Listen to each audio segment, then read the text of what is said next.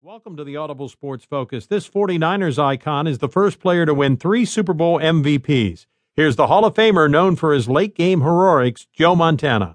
Joe Montana joins us on Sports Byline, the Hall of Fame quarterback. And one of the things that I think is a benefit of uh, my career in particular is you get, get the opportunity sometimes to follow a person's career. And I remember John Elway when he was at Stanford. I was the play by play broadcaster down there, so I followed his career then and then throughout the National Football League and into the Hall of